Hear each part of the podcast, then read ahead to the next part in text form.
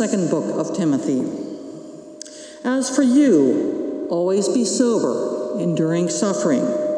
Do the work of an evangelist. Carry out your ministry fully. As for me, I am already being poured out as a libation, and the time of my departure has come. I have fought the good fight, I have finished the race, I have kept the faith. From now on, there is reserved for me the crown of righteousness, which the Lord, the righteous judge, will give to me on that day, and not only to me, but also to all who have longed for his appearing. Do your best to come to me soon, for Demas, in love with this present world, has deserted me and gone to Thessalonica. Crescens has gone to Galatia, Titus to Dalmatia. Only Luke is with me. Get Mark and bring him with you, for he is useful to me in the ministry. I have sent Tychicus to Ephesus. When you come, bring the cloak that I left with Carpus at Troas, also the books, and above all, the parchments. Hear what the Spirit is saying to God's people. Thanks be to God.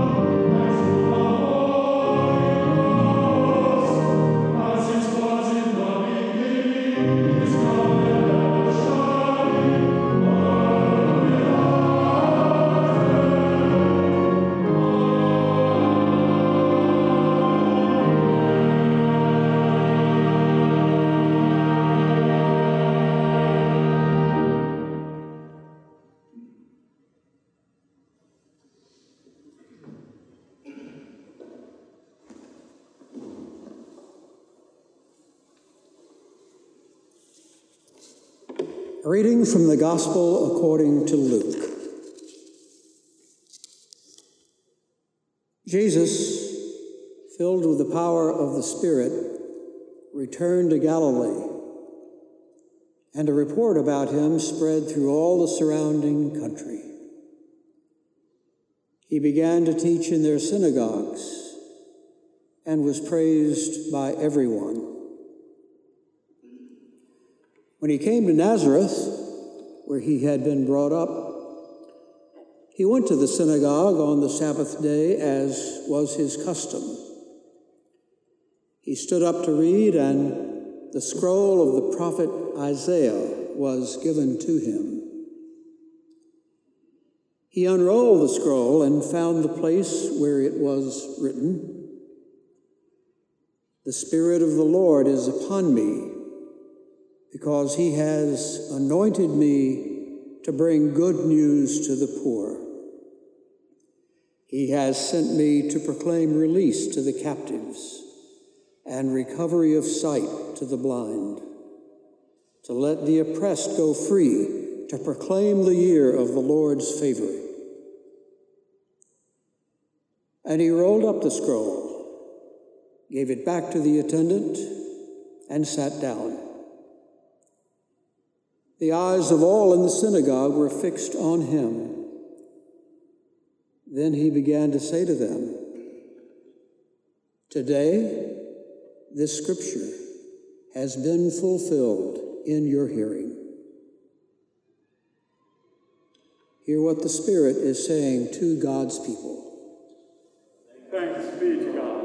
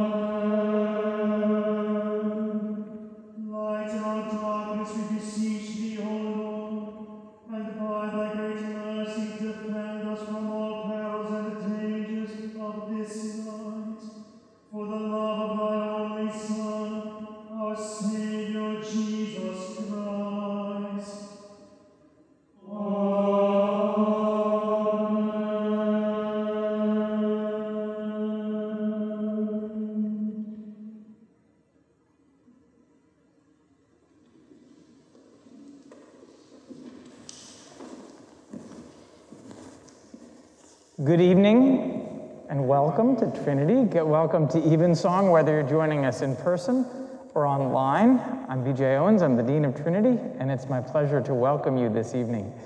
Uh, for those of you who are part of the Trinity congregation, I'd like to remind you that we have just a week and a half left on our stewardship season. So I thank you for your continued gifts that support this and all the many ministries of Trinity. And I ask you to remember, if you haven't had a chance to turn in a, a make a pledge for next year, I hope you will soon. Uh, just um, one brief service note.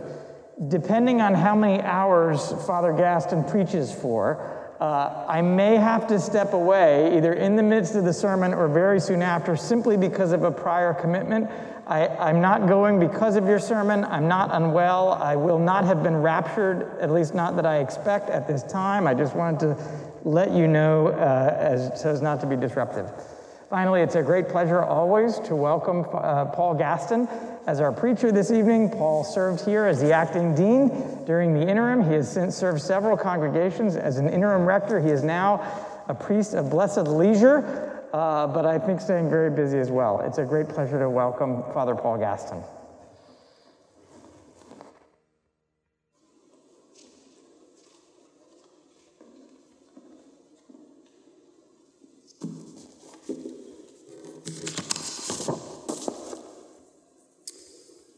And I, I will take seriously homily as opposed to sermon.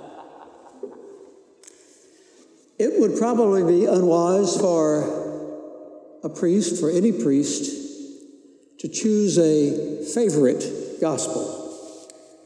So I will, I will not do so. But if I were to do so, I would choose the Gospel of Luke.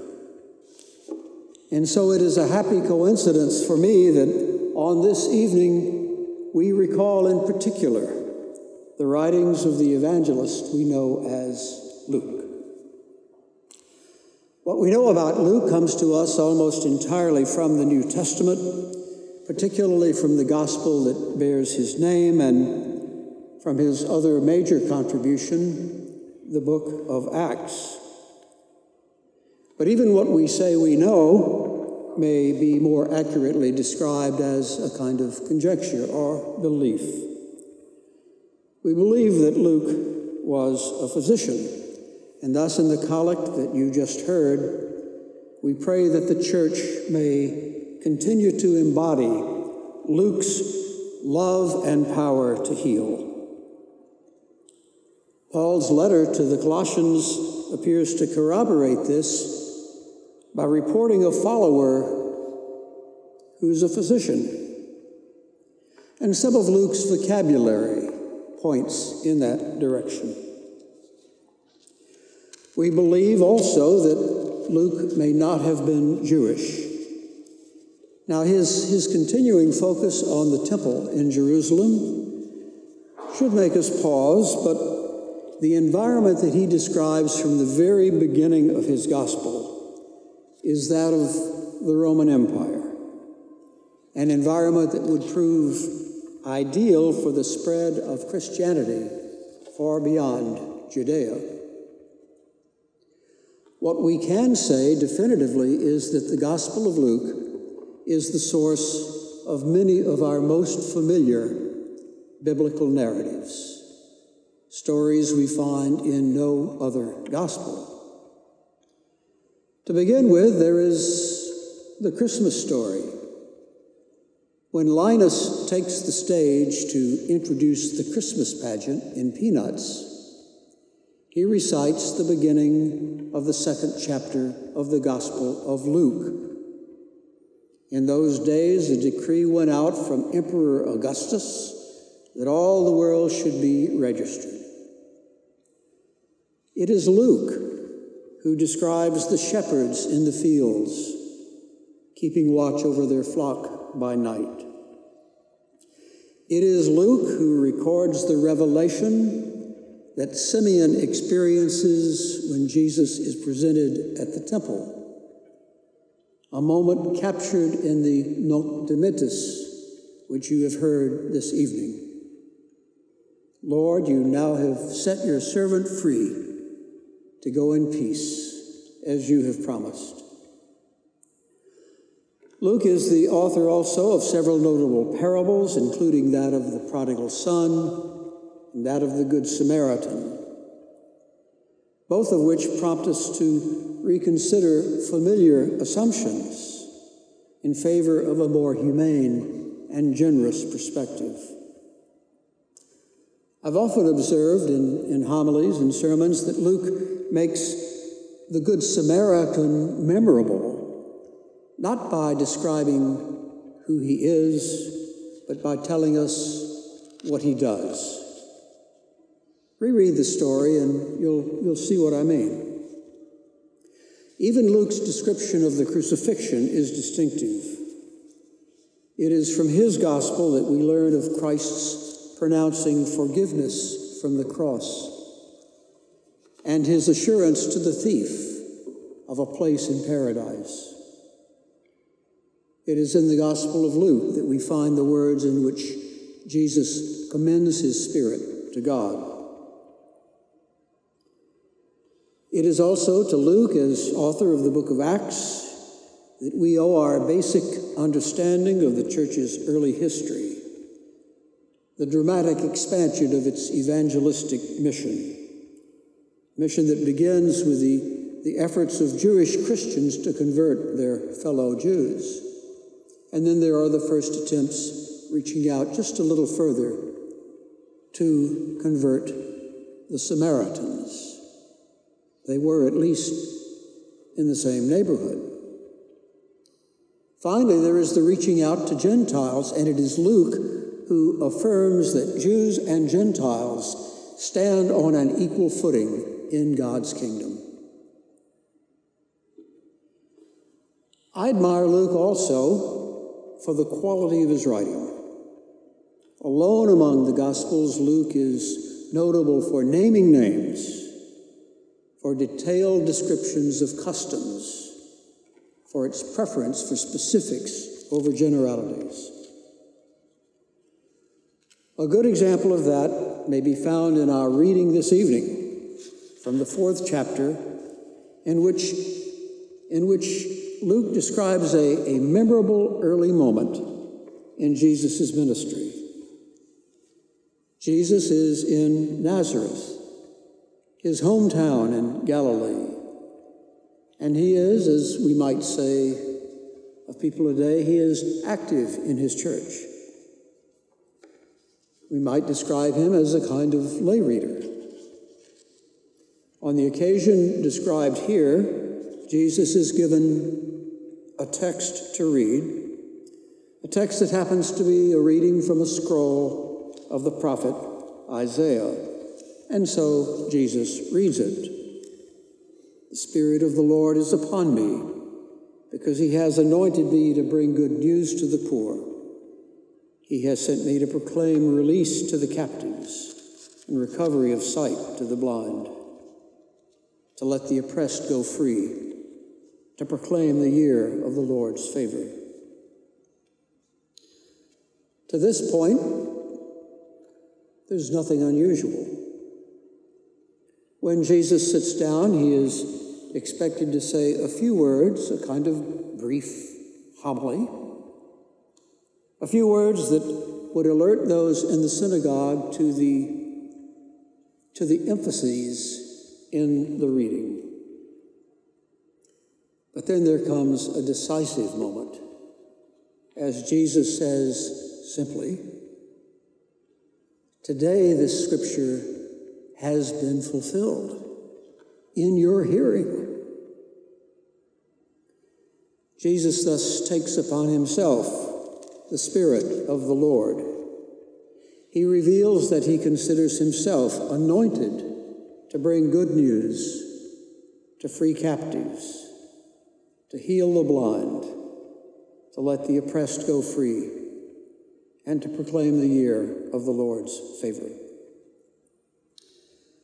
Now, the biblical scholars among you will want to point out that accounts similar in some way may be found in both Mark and Matthew. But these accounts are placed later in the ministry of Jesus. It is only Luke, says the editor Joseph Fitzmyer, only Luke that deliberately puts this story at the beginning of the public ministry to encapsulate the entire ministry of Jesus. To which I would respond, it's a good example of what I like about the Gospel of Luke. There are many sermons and homilies that might be found in this brief narrative from Luke. But I would draw your attention this evening simply to the quiet but powerful art of Luke's telling. In this most ordinary of settings, a neighborhood synagogue, with the most familiar of witnesses, Jesus' Nazareth neighbors, Jesus is given the routine assignment of reading from Scripture. And then everything is changed. Everything is changed. Only Luke would choose to place the narrative of Jesus' birth in a stable. Only Luke would offer such an undramatic setting for Jesus' revelation of his divine commission. And only Luke could offer to us so directly and dramatically a sense of the present our present in describing a moment in an obscure synagogue in Nazareth. Because when Jesus startles the congregation with the words, Today the scripture has been fulfilled in your hearing, we are meant to be startled as well. And we should be, because like Simeon, we are free to go in peace as God has promised, because we have seen the Savior offered for all the world. Amen.